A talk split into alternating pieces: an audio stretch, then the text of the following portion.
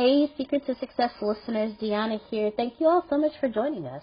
Well, today's episode is sponsored by NerdWallet's Smart Money Podcast. See, NerdWallet's trusted financial journalists use fact-based reporting for some much-needed clarity in the finance world, helping you make smarter decisions with your money. Now, how many of you can use some additional information so you can make smarter decisions with your money? It's okay. I'll be the first to raise my hand because ner- the nerds have helped me get smarter about things like saving on travel. Because spending less on airfare means more money for an extra night, maybe a you know a small shopping spree or a fancy dinner or two. Y'all know what I'm talking about. Also, boosting my credit score since good credit is like a real life cheat code. Seriously, like a real life cheat code, and then saving for an emergency fund because life is like a good movie it just loves a good plot twist. So listen to NerdWallet's Smart Money podcast on your favorite podcast app today. Trust me, future you will thank you.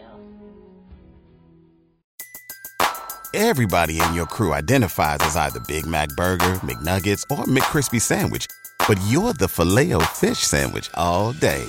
That crispy fish, that savory tartar sauce, that melty cheese, that pillowy bun – yeah, you get it every time. And if you love the Filet-O-Fish, right now you can catch two of the classics you love for just $6. Limited time only. Price and participation may vary. Cannot be combined with any other offer. Single item at regular price. Ba da ba ba ba. Welcome to a journey of transformation empowerment. You're listening to Antonio T. Smith Jr., where ideas ignite change, and possibilities are endless. Before we dive into today's episode, we have something special for our listeners. Today's podcast is brought to you by a groundbreaking book that's reshaping the conversation around Black economic empowerment. It's Resegregation, Volume 1 The Power Matrix a master plan for Black group economics with wealth creation, authored by visionary Antonio T. Smith Jr. Antonio isn't just an author. He's a former top secret combat special operations intelligence sergeant turned millionaire. His life work championed the economic autonomy and wealth creation within black communities. In this seminal work, dedicated to teachings of Dr. Claude Anderson, Antonio outlines a comprehensive blueprint covering critical sectors like finance, technology, manufacturing, and more. He blends military discipline with acute understanding of systematic disparity this isn't just a book, it's a movement, a call to action to create lasting wealth and reshaping the economic narrative. Antonio's vision is clear drive a significant shift toward black ownership and control. Listeners, if you've ever wondered about innovative strategies for wealth creation or how technological transformation can uplift the black communities, then this book is for you. Join Antonio Smith Jr. on the transformative journey. Pick up your copy of the Resegregation Volume 1 The Power Matrix today and be a part of the reshaping future. Now, let's dive into the episode and explore the possibilities that await us.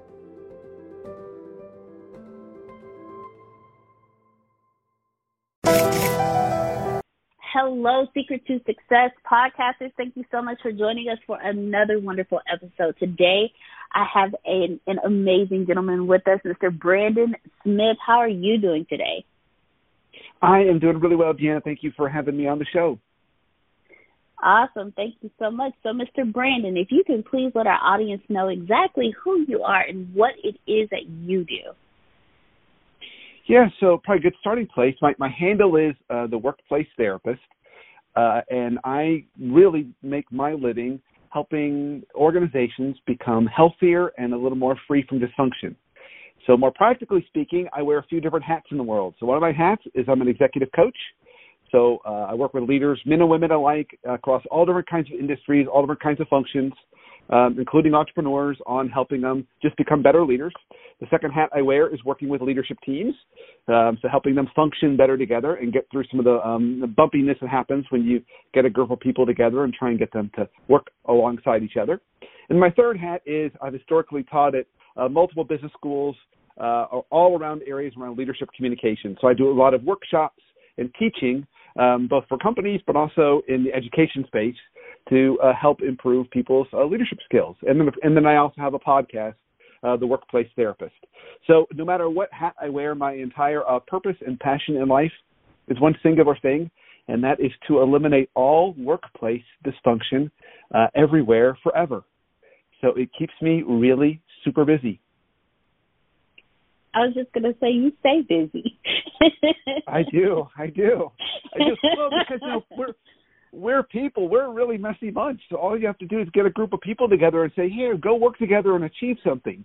And inevitably, someone's going to throw elbows and bloody someone's nose. Someone's going to step on someone's toes. So uh, my job is to really help smooth all that out. Uh, and then, in way of background, I have a little bit of an eclectic background. So I have uh, both a clinical degree, and I, I practiced in the clinical world for a number of years.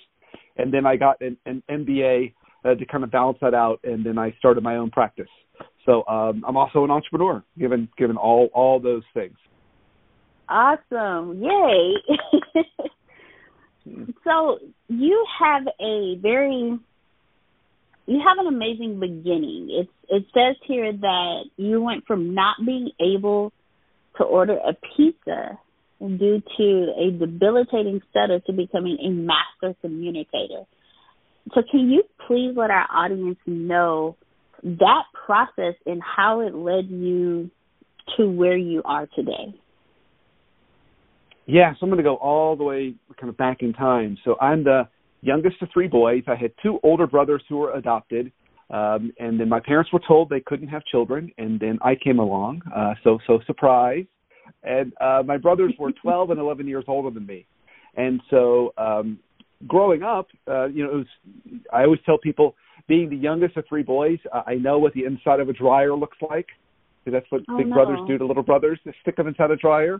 Uh, I know what it's like to have somebody say, "Don't ask questions, just drink it." That's what big brothers do to little brothers.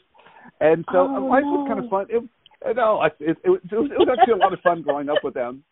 But I will say, uh, my oldest brother, he was in and out of trouble a lot. So he was in and out of jail, rehab centers, uh, and it created a lot of kind of just dysfunction in my house.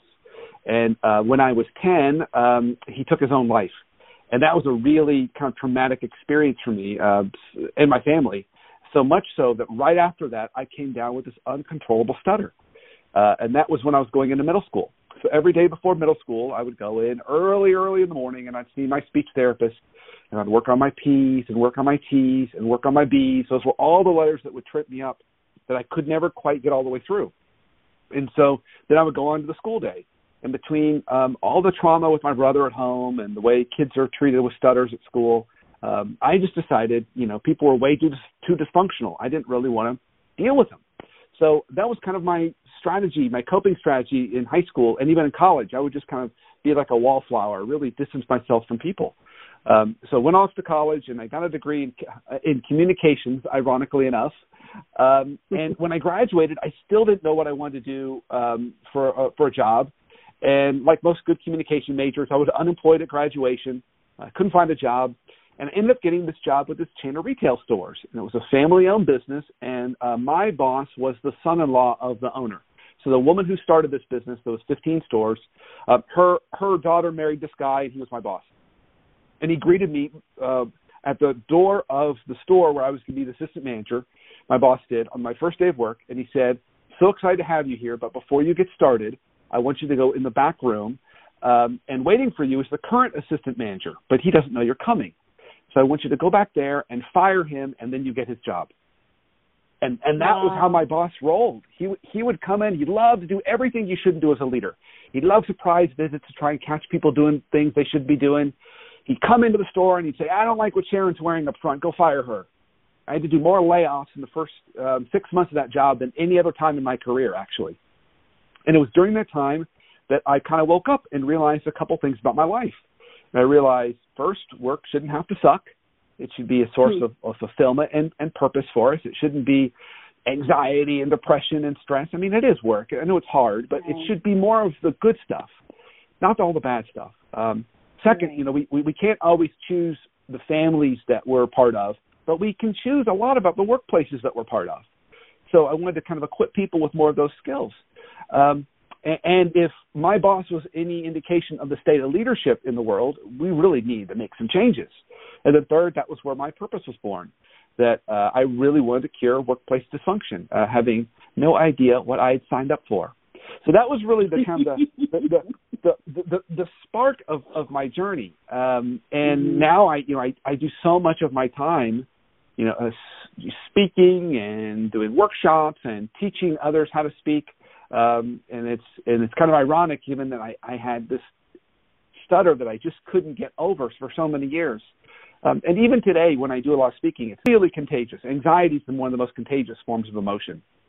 So being aware of the emotion that we're bringing in makes a huge difference, and it's like a factor of two if we're the boss, because our emotional energy really sets the tone for the workplace. And the last thing I'd want to touch on is uh, also something you mentioned around safety, psychological safety. You know, we want to make sure we're creating psychologically safe environments. So Google did a piece of research around this, and what they found was their highest performing teams. Um, what made them high performing wasn't that they had all A players. It wasn't that they had great project management skills. It was that they had psychological safety. And those teams had two main traits. They did what, what they call equal turn taking. So everyone talked and shared in meetings and they had what they called high average social sensitivity. They seemed to actually care about each other on the team. And in mm. order for that stuff to happen, the manager or leader has to has to create that environment, and it often starts with some level of vulnerability. Like the manager has to make it safe to ask for help, or safe to share bad news, or safe to say I was wrong, you were right, um, or share a, a brand new idea, a brainstorm. And when they do that well, then people feel more safer when they come to work and they bring their whole self, which is really what we want when we come to work. So you made so many really great comments. I just wanted to add some of those little pieces to it because I think you, you hit some highlights that are really important when we think about healthy work environments. Thank you. And thank you for adding to that because I know in some shape, form, or fashion, every single person has experienced the worst work environments and the best. And that's why um, being a part of Antonio's team is awesome because we the one thing that he did that I've never seen anybody do is he gave us uh, the Gallup Gal- the Gallup strength test, the assessments, right. and those worked perfectly because what he did was once once he got our results, he shifted our positions within the companies in our strengths. So we're all so he already has us in a position that we're working in that we're comfortable with because it's it's who we are naturally. And then he taught us more skill on top of that, but he always makes like we have meetings every morning which he now made public and what he does is he it's in it's open for us to speak our mind to give advice and he always tells us he'll ask us so what do you think about this? And he I laugh because I'm like so what did you come up with? And he'll stop he say nope I'm not asking for that. I'm not telling you anything I have in my mind until you tell me first because what he's doing is he understands that once once the boss man says this, that's what it is. And he understands that that's that's what it is within our culture. So he's mm. he forces us to shift our culture to being ourselves and giving our ideas. And he always tells us, you're in the position you're in because of who you are and I'm giving you the freedom to be who you are. So if you have an idea, express it. You know, I'm I'm the one with the ideas. I have I'm the one with futuristic. I have a friend who she's she's she's hers is responsibility. You know, we and so he puts us in our position and having an environment like that where you're literally free to come to work and just be yourself makes it a more productive environment. So I again I thank yeah. you for what you're doing because when when we understand that work itself is already stressful for us. Some of us don't want to go. We want to stay at home with the kids, or it's just one of those days. right. but Mhm. but to have that environment where it's like, okay, the kids will be okay. I actually feel like going to work today. Like to have that thought, I actually feel like going to work today. That's when you know, okay, it, I've I've I've created a great work environment. So I want to I want to thank you for that. I do. Thank you very much. Yeah, absolutely. Well, thank you. Of course, absolutely. It, it's exciting to, to get to do what I do every day and, and try and make a little difference. So that brings me to the to the next question, the hot sauce principle. I would love for you to break that down and explain to us what the hot sauce principle is and and exactly how we use that in our work environments to make them better environment. Yeah, so uh, this is my newest book. It's called The Hot Sauce Principle How to Live and Lead in a World Where Everything is Urgent All the Time. And, I, and this was the issue that all my clients have been facing, even still with COVID. People still face it, but it's definitely been true the last three or four or five years, where they were coming to me and they said, "Hey, Brandon, first, time is my most precious resource. It's not money, it's time, and everything is urgent all the time, and I don't know how to kind of deal with that." And so the analogy is really simple urgency, which is like an energy, is like hot sauce. And a little bit of it is a really good thing. You know, hot sauce, when we put hot sauce on our on a on our meal, it adds a little bit of flavor, it adds some spice, it adds some focus, um, and it's it, it, it makes it more interesting. Um, and we might even want a little bit of relief. You know, we drink a little bit of water if it's too hot.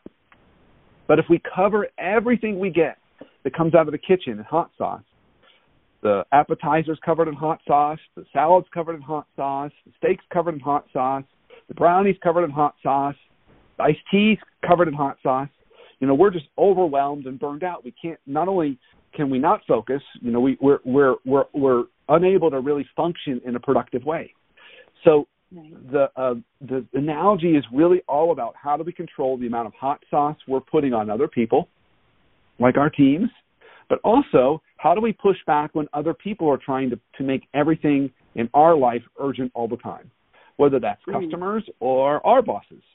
So that's the whole idea of it is how can we manage the hot sauce in life a, a little bit better so it's adding more interest and spice and not completely overwhelming. Okay, guys, there is nothing more personal than your health. So, when it comes to finding the right nutrition supplements to meet your fitness goals, you need a personalized approach. Thankfully, now there's Gainful, the personalized nutrition system that's formulated for your body and goals. Gainful gives you peace of mind that your protein, hydration, and pre workout supplements contain the finest ingredients specifically for you. Now, I've been on my weight release journey um, since the beginning of this year. And in the process of doing that, you pay more attention to what you're putting in your body, what you're doing to your body. And I love the Gainful products because it's specified specifically for me. It has a wonderful flavor. I'm one with a sweet tooth, so it works out for me. It doesn't have that grainy feel, uh, grainy taste to it, that some powdery taste to it. And the one thing I love about it the most is I know that my body is different from everybody else's. So with Gainful, I know that I'm putting into my body what is specifically needed for my body. You know, my brother works out on a daily basis. I can't intake the same things he intakes. You know, I can't intake the same things that my mom would intake, and she's older than me and she's going through a process as well. So I truly love Gainful because it allows me to know it, it gives me the peace of knowing that while I'm working out, while I'm going about my day to day activities, I know that what I'm putting in my body is healthy for me and it tastes great. It it, it doesn't steer me away. You know how some some things some, some supplements taste so horrible where it's like, okay, I just can't do this even though I know I need to. Not gainful, and I absolutely love it. You get started by taking the 5-minute gainful quiz. Gainful considers your dietary needs, goals, and unique physiology to personalize your formula. And the one thing I love the most is Gainful delivers your supplements with no shipping charge every month. And you can cancel anytime or adapt your plan as needed, which is something else I absolutely love about Gainful because as I as I transition, as I release the weight, as I change, as I work out more or work out less, as I become more active or as I want to maintain, I can. I can reach out and I can adapt my gainful subscription to what my body has transitioned to because six from six months from now I'm not going to need the same things I need anymore and that's one of the other things that I absolutely love about gainful. So, what I want you to do to get your $20 off from your personalized supplements, go to gainful.com slash success. Again, that's gainful, G A I N F U L dot com slash success for $20 off. Gainful, your personalized nutrition made for your taste. All right. I like that. I really like that a lot because if you, I've walked into an environment, a work environment before where everyone's calm, and then the manager walks in, and the manager is like at the highest peak of anxiety ever. So the entire work environment went from cool, cool, calm, collected, flowing functionally to everyone is now on this spastic level and when yeah. you when you say when you say it that way, I'm like, okay, that makes sense. So the boss just walked in and just put hot sauce on everybody at this point. yeah. And it's it's like yeah. it's like the the level five hot sauce where it's so hot you can't taste your tongue, like your tongue goes numb. this is I mean, yeah, absolutely. Please, okay, okay. So because this, as you're saying, as you're breaking it down, I'm actually picturing all this in my head. And it's like, wow so how so how does okay, so let's say I am that manager. I'm the manager yeah. who comes in and I am I'm spazzing out because um, the CEO is coming uh, and I'm nervous. So I walk in nervous. I make everyone else nervous. Everyone's at high levels of anxiety. Everything that yeah. could go wrong is possibly going wrong what do I do as that manager to not bring that on my employees? Okay, so let's start at a high level. The goal of a manager. So my first, my personal belief around leadership. I subscribe to a lot of leadership philosophies, but I believe the first step for any leader is for her or him to drive clarity. Clarity around goals, clarity around roles, clarity around expectations. I mean, that's really our first job as a manager and leader is to say, this is what you're supposed to do on the team. This is what success looks like. This is what we need to focus on. So it's a good reminder for us because our job first is to drive clarity in situations like that. Second, um, we've got to make sure we don't kind of fall into that kind of kick the dog syndrome, you know, where just because our boss is anxious, that then they then they push that down on us, which then we just push it down to our people, which push it down to somebody else.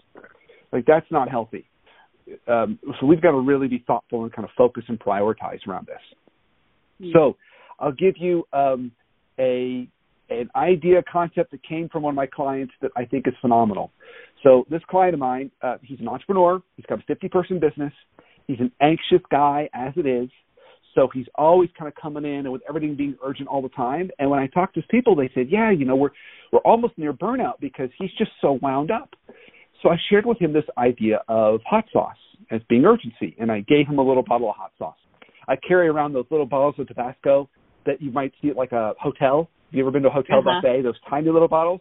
I buy those yeah. in bulk and give them out to people. So I gave him one of those. Awesome. Well, he he went out and he bought actually three bottles of hot sauce, three big bottles, and stuck them all on his desk. One, two, three.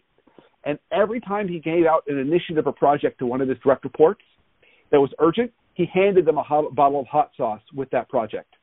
And they had to hold on to the bottle until the project was done, and then they would give him the bottle back. And what it did was two things. First, it reminded the direct report that this is urgent. But second, he only had three bottles he could hand out at a given time. Ah. So he couldn't make everything urgent all the time. If he ran out of bottles, he ran out of bottles.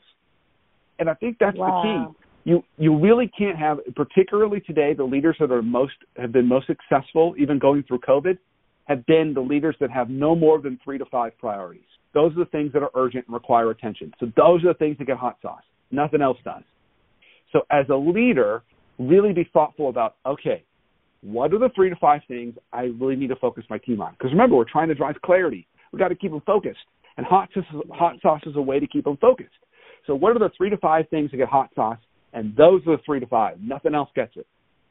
um, and be really intentional about that. And if you have to go out and buy bottles of hot sauce to remind you, well, go buy some bottles of hot sauce and stick them on your desk. It, it, it will help. Yeah, I can I can see how that would help too. Because like, and I like that you said, and audit um, audience, I hope I hope you guys are listening and taking notes. You say you should have no more than three to five main focus points. Is that each yep. is that each day? Each day you should have no more than three to five. And if you only have those three to five, it's not understand. I'm sorry. Go ahead. No, I would say I would go even broader than that. I would say three to five priorities for your team that are that are pretty consistent at, at a kind of week at a time. So um, experts in the crisis management space. So if like a team's going through a crisis or a company's going through a crisis, like a mm-hmm. lot of companies have with COVID, they say a team, a company can only focus on on things one week at a time. So I would probably say kind of keep those three to five priorities at a week at a time, or maybe even more like two weeks or three weeks at a time. We all have our to-do list. I've got my to-do list sitting right next to me that have my things for the for the for the day that I need to work on. But they should all be moving towards those three to five priorities. And the key is no more than three to five. Now, here here's another important point to this. If you have your three to five priorities, your manager may have a different three to five and you may have a peer of your manager that has a different three to five, and they're putting pressure on you. So part of the other challenge um, as a leader, um, whether we're whether we're inside a company and we've got other leaders or bosses, or we're an entrepreneur and we've got customers, we've got to make sure that we're managing other people's hot sauce that they're trying to put on us, because I'm sure they would like to make everything they're giving us urgent too. So we've got to make sure we, we learn how to push back on them properly and, and, and manage that. And that could be something, if you'd like to, we can talk about that. I was actually just about to ask that question. How would you know as the how would you how would you know what you need to prioritize as okay, this needs to go out. I have all of these have I have five tasks in front of me. All five have hot sauce bottles. Which bottle is more important for me to get out first before yeah. I hit the next one. Like, how should I prioritize these hot, this hot, these, this collection of hot sauce I have right now? Yeah, totally. Okay, so let's back up a minute. Workplace anxiety. So when we feel anxious at work, workplace anxiety comes from one of two places. Uh, other than it can also come from our boss. Our boss can be anxious and make us anxious. But generally speaking, workplace anxiety comes from two places. Either we don't have enough information to solve a problem, so that's when we wake up in the middle of the night thinking about work because we don't have enough kind of information to figure out how to solve this this puzzle we've got put in front of us, mm. or we don't have enough time or resources to get something accomplished in in the amount of time we've been given. So they say, "Hey, Deanna, we want you to get all this stuff done. You have 24 hours, and you don't have enough time or or people or resources." So right. that can create anxiety for us too. In either case, the solution is a clarifying conversation. So, uh, what I love about this idea is from now on, everyone who's listening to this who has a, a boss who works inside a company right now, no longer view your manager as your manager for the rest of your life. I want you to view that person as your number one client because oh. they are. So now it unlocks all these conversations we would be having that are really client management conversations. So if your client asks you for all these things, you go back to them and say, well, Miss Client, I'm, I would love to do that for you, but unfortunately we don't have enough resources. So we have a couple options. Uh, one, we can prioritize all the things you have that you've given me, so we can I can help understand what your priorities are.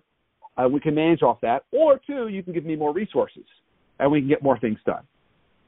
But it's all about kind of understanding what their priorities are. So the last thing we want to do at work is guess. Uh, guessing is very anxiety producing and inevitably we'll guess wrong, which causes problems.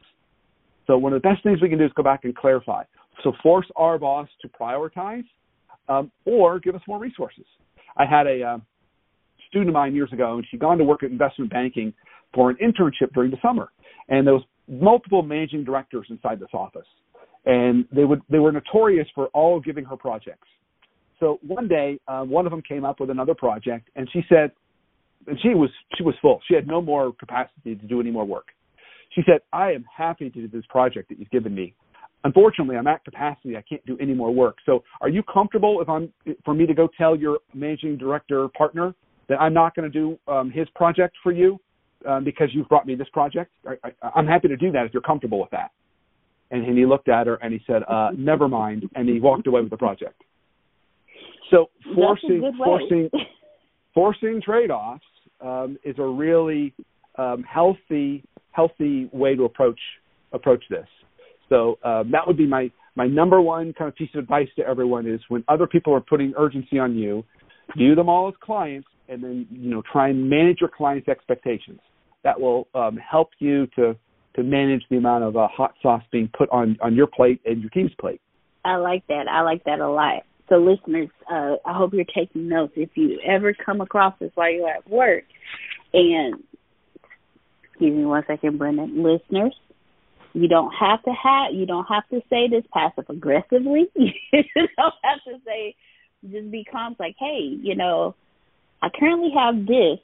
So do, would you like for me to go tell them? Like you don't have to be uh, smart about it. Just politely say, hey, I have this one. I can do this, but I have to go tell, tell such and such. So please, when communicating this, don't communicate it with a smirk don't communicate it with attitude. Yeah. Just simply open line of communication. Just be honest with them, like, hey, I really don't mind doing this, but I have to do this right here for Ralph, and if I do this for you, I can't do Ralph. So I can go tell Ralph, hey Ralph, I won't be able to get this done to you today because Robert asked me to do this, or you can go ahead and get this done, but you just watch how you say it because that also feeds into your com- your level of comfort at your job as well. And oh, and that brings me to another question, Brandon. How often are we? How often are is the employee responsible for their work environment and how they view it? Well, I think we definitely play a role in that for for certain. Um, I think we can impact it by um, making sure we're we're we're thinking about the energy we're bringing into work every day, um, and we're trying to bring in positive energy. I would say that's very important right now. So if if we're still living kind of if we're looking in the kind of snapshot that is 2020 with um, COVID, it has created such an underlying level of anxiety for everyone that uh, one of the best things we can do is bring in either one of these two energies, either calmness or kind of um, happiness slash joy. Really really important energies to kind of bring in. So i think i think we're really we're responsible for that the other part that we're responsible for is finding our own kind of um, answer to the workplace happiness formula at work so workplace happiness is actually a really simple formula it's it's three things it's right job so finding a job that fits your skills and strengths. So at the end of your point, like finding your strengths, and then hopefully you have a, a leader that can help support that and puts you in a role that leverages those strengths. The second one is finding the right culture, so a place that that um, they share similar values to you. And the third one is the right boss, uh, the leader who either shares your your values or honors your values. If if we have three out of three, it's like a little rainbow pops up and follows us to work every day follows us home every, every day. Most people um, might touch three out of three, but but usually we end up at two out of three, which I'd call workplace satisfaction. That means one out of the three doesn't quite work perfect, but the other two work pretty well, and that's good. If we're one out of three, that's workplace dissatisfaction, um, and we're looking for an exit plan. And if we've ever encountered zero out of three, which is the wrong job for us, the wrong culture, and the wrong boss, um, it's like a little piece of our soul dies each and every day. It's really painful. And in those cases, almost the best strategy is to just you know leave as quickly as possible so you can recharge. But the part that we really own in this is understanding ourselves enough to to find the right environments that we're going to thrive in. Because I can put you in one environment that will be perfect for you, and then I can stick you in another environment and it's the wrong one for you. But it might be the right one for somebody else. So understanding our strengths, our values, and trying to find places that match to that, that's also something that we own as as people. All right. Thank you for that. Thank you very much. So, uh, ladies and gentlemen, you hold some responsibility to to your workplace enjoyment as well. I hope you wrote down the formula so you can work on your formula as well. You do have the choice So please make the appropriate choice if you are still in the workforce and looking to stay in there and, you know, retire or if you're looking to retire early and become an entrepreneur, remember those things for the employees that you hire. Mm-hmm. So thank you, thank you very much, Brandon, for for stressing that to us because that is something that we do need to understand. Even as entrepreneurs, you have to you have to create the environment for your employees, for your team. And so it's important yeah. for entrepreneurs to understand and know that a, there is a formula, you know, and you should help your help your employees be a part of that formula, but also teach that, you know, teach your employees the formula. And um if you know that they're in the wrong seat, don't force them to stay in the seat underperforming. Shift them to where you know that they'll perform, and that's that becomes part of knowing your team. Yeah, and the one- I am determined to be rich. The middle class is not for me. I need news that cares about me. And not news that's gonna scare me or make me mad at another people group. I need news without politics. And I want news that will point me to the money. This is the news where it happens. The moments that change the world. These are the stories we need. The info that we care about. We only give you news that puts money in your pocket. And the news that gives us an advantage. This is the work that continues. Who we are today. And what we can become. Tomorrow. That's it. This is where news without agendas can lead us. Your wealth matters. This is why more perspectives make us stronger. And how our mission can inspire tomorrow. This is journalism that helps the world we live in. This is Mexit News. Another thing I would also add to that is as as an entrepreneur leader, you know, when you're trying to create your culture and create your team, you know, uh, be really, really clear on what are the values that you're looking for, mm. and really turn up the volume on those. You know, when you think about the best, highest performing cultures from, from, from a company perspective, they are not vanilla. They are very, very spicy. no, no pun intended. We're getting back to hot sauce, but they are really spicy. In other words, some people go there and they're like, I don't like this place. These people put the word cult in culture, and then other people go there and they go, Oh my gosh, I just found home. So you want your culture to, to be to to to, re, to attract and repel, and it's only going to do that if it's really spicy, not if it's vanilla so make it really, really clear. Like the people who are going to be happiest here are going to embody these things.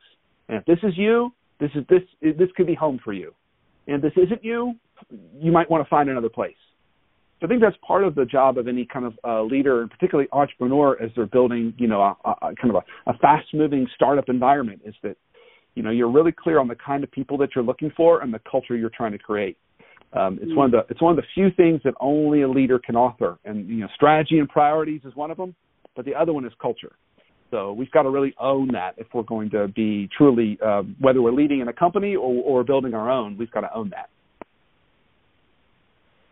Definitely. And so that brings me to the next question, Brandon. What is the so you've said it, you've already said it a few times. What is the one thing that you would recommend for every entrepreneur to do, or not just entrepreneurs, but those who are still in the in the workforce, they're um, or shifting into entrepreneurship, or they just they're currently looking for a job. What is the one thing that you can, one piece of advice that you can give them to assist them to make sure that this next job is not like the last one?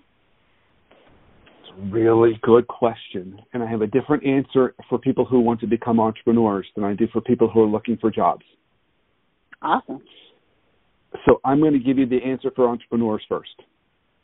Okay. So if if and I'm going to give, give it by painting this kind of picture. So there are three really rare jewels in life that any any successful entrepreneur is going to need to have in her pocket. Um, and you have to have all three. You can't have just two out of three. It doesn't work this way. You got to have all three. The first one would be some sense of purpose.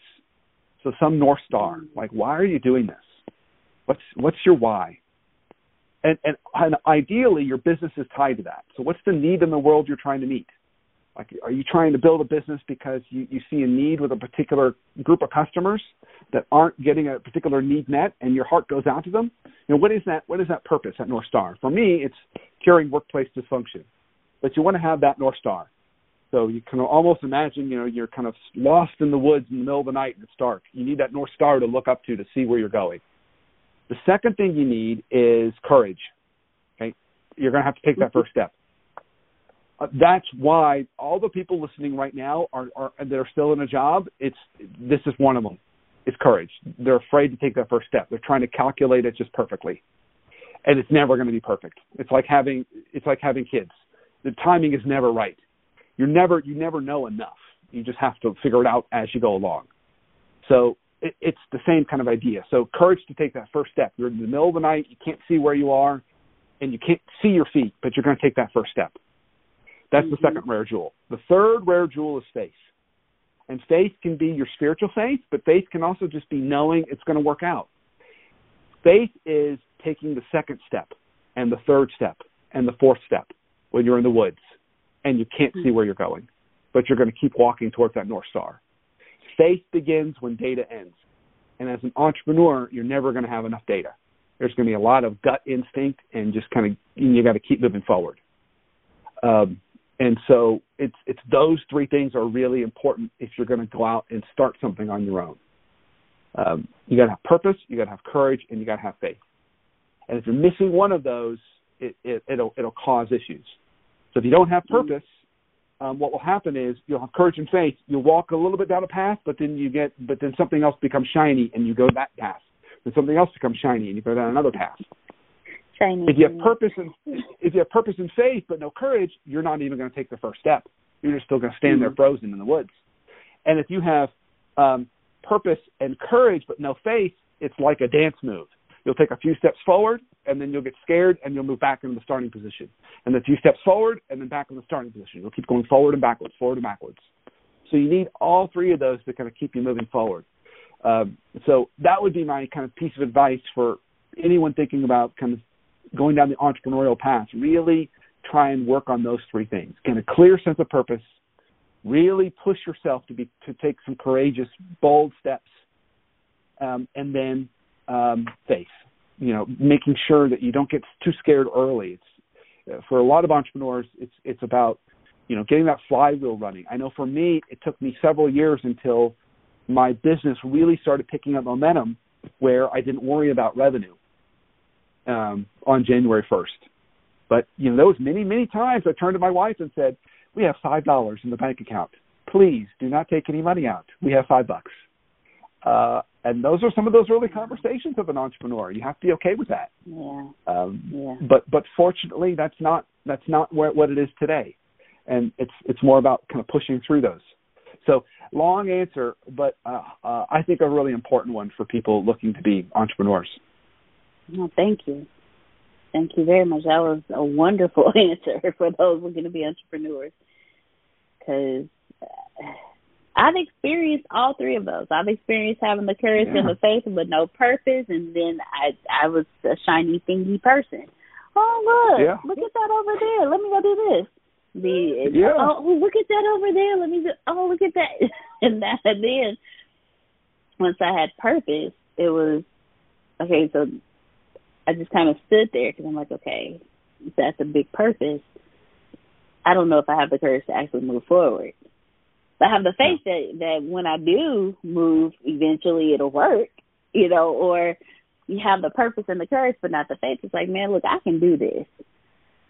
I know what my purpose is, but I don't, I don't, I don't have the faith that it's actually gonna come out the way, you know. So I've, I've literally been in all three categories, and if you, you're right, you're absolutely right, Brent. If you do not have all three in place, you will go in a consistent cycle of yeah. incompletion for a long time before it's like, okay, look, I'm tired of this. Let me just put all three of these together and just do it. I'm just going to do it. I'm not going to sit here and think about it. I'm not going to overthink it. I'm not going to. I'm just going to do this and that. And like you said, when once you just do it, it just just move. So thank you, yeah. entrepreneurs. I hope you yeah. were taking notes. yeah.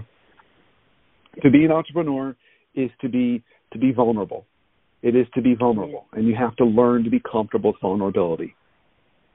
Um, so let me say that one more time. You have to learn to be comfortable with vulnerability, and and you have to be able to overcome fear. And that's that's why those three those three jewels in your pocket are really important because they'll keep you strong. Purpose, courage, and faith will keep you strong and keep you kind of uh, weathering some tough, tough storms. Um, because no one likes to be vulnerable. Um, as people, we don't like to do that, but it's learning to get comfortable with that. That's why there's the mantra of fail fast in most startups, all about getting comfortable with vulnerability. Um, and the entrepreneurs that are you know the most successful, they they develop resilience and they recognize that I'm, as a good mentor of mine would say, I'm enough in my limitedness. I'm not perfect, but I'm enough. I can figure this out. Um, but it's all about wow. getting that place. Those some powerful words. I'm yeah. enough in my limits. Oh, wow. Yeah. Thank you very much. Thank you very much. So, Brendan, how can our audience reach out to you, um, our entrepreneurs, if they if they realize, okay, look, my environment isn't the greatest. I need I need Brandon over here ASAP. Yeah. yeah. How can they how can they how can they reach out to you? So I'm a really easy guy to find. If you just Google the workplace therapist, there's only one. That's me. So really easy to find. Um, you can find me on theworkplacetherapist.com. That's um, a, an easy way to connect with me. Um, of course, I'm, I'm active on LinkedIn, Twitter, Facebook, all those, Instagram, all those social media outlets, so we can connect that way. Um, and then my firm, um, where I work with both entrepreneurs and small businesses, medium businesses, large businesses, nonprofits, um, that is called the Worksmiths, just like blacksmiths, the Worksmiths. So theworksmiths.com and um, that's where I help kind of make uh, workplaces uh, more more effective and healthier. Uh, but you can also even link over to that from the workplace therapist. So I would tell everyone listening if you wanted to learn more about me or just get connected, and, um, uh, the the workplace therapist is a good starting place. Awesome. So, and ladies and gentlemen, we will definitely have all of that in the show notes as well. Brandon, I want to thank you so much for coming out and spending time with us today and dropping these amazing nuggets for our audience because that communication in the workplace and having that that work environment that everyone loves to go to is very important when it comes to the success of any business and just the overall success of a person's personal growth as well. So again, I thank you so much for what you do and what you are continuing to do. I thank you for your purpose as well. And do you have any final words for our audience today? You know, maybe it is just going back to uh, one word I've used a lot today, uh, and that's the word clarity. Mm-hmm. I love the word clarity because I think clarity can really make things healthy for us. So clarity can be towards some of the things we just talked about, clarity around your purpose, and have clarity around courage and faith on where you want to go with your life. But clarity can also be around expectations you have for your team and for others and making that very clear so you're putting hot sauce on the right things. So um, clarity is is the first step to setting ultimately healthy boundaries and having the life that you want. So maybe that's kind of the challenge for everyone today listening is start with that word. Start with the word clarity. What are you clear on and what could you get clearer on? Thank you. Thank you very much. And clarity is yes, thank you very much. My pleasure. personal experience. I have learned clarity is extremely important. So Brandon, thank you so much for joining us today for the Secret to Success podcast. Ladies and gentlemen, thank you all for listening. You can find all of the contact information that Brendan mentioned in the show notes so you can be able to reach out to him. Definitely follow his blog and his podcast. Remember to hit subscribe, share, like, hit the bell so you can get the notifications as well. Thank you all so much for joining us today, and we hope you have an amazing day today.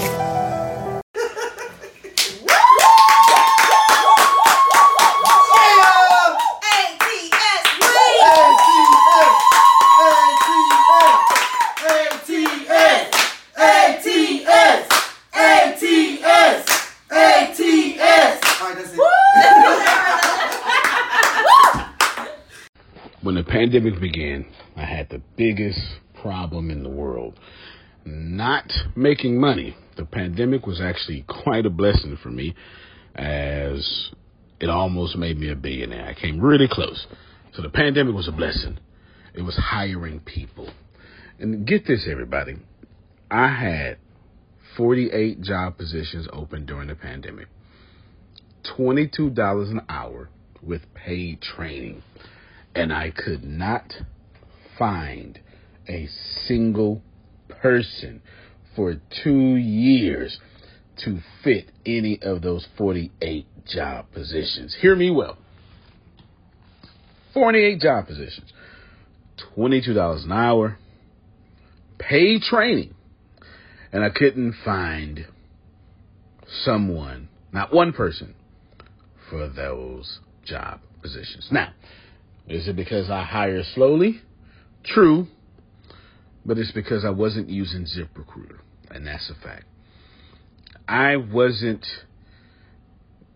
getting to the right people for the right position to fit my right culture. And there are so many different things that you can do this summer. As a matter of fact, you can free up as much time as you want to. But if you're not using ZipRecruiter, you're probably not going to free up that time if you're attempting to hire people. So, what is ZipRecruiter? What is probably the greatest job finder that's out there? And that's why you need ZipRecruiter. You need it so you can find the right candidates. Now, it's not that ZipRecruiter helps you find jobs. It's more accurately that ZipRecruiter takes your culture, takes your job, takes what you're looking for, and immediately matches them with the perfect candidate. And if the if it's if they can't find a perfect candidate, they will skip over that person and then give you the perfect candidate for you. ZipRecruiter uses one of its most powerful tools, which is the technology itself, to match the right candidates up with your job. You can easily review uh, their recommendations and easily review their recommended candidates and invite these candidates to apply for your top positions. Additionally, ZipRecruiter has a complete suite of tools that makes it easy for you to filter out, uh, review, and rate candidates. Four out of five employees uh, have been used by four out of five employers on ZipRecruiter. It is a blessing. And no wonder ZipRecruiter is rated number one hiring site in the world based on G2 satisfaction ratings as of this year, January 1st. My friends, soak up everything I said. It's not an ad. This is a personal testimony of how I found the right people to sit in the right seat on the right bus. Without ZipRecruiter, it wouldn't have been possible. So, how do you take advantage of what I'm talking about? Well, you go to ziprecruiter.com slash B2B. All spelled the regular way. That's zip, Z-I-P, recruiter, R, E-C, R, U-I-T-E-R, ziprecruiter.com slash B2B.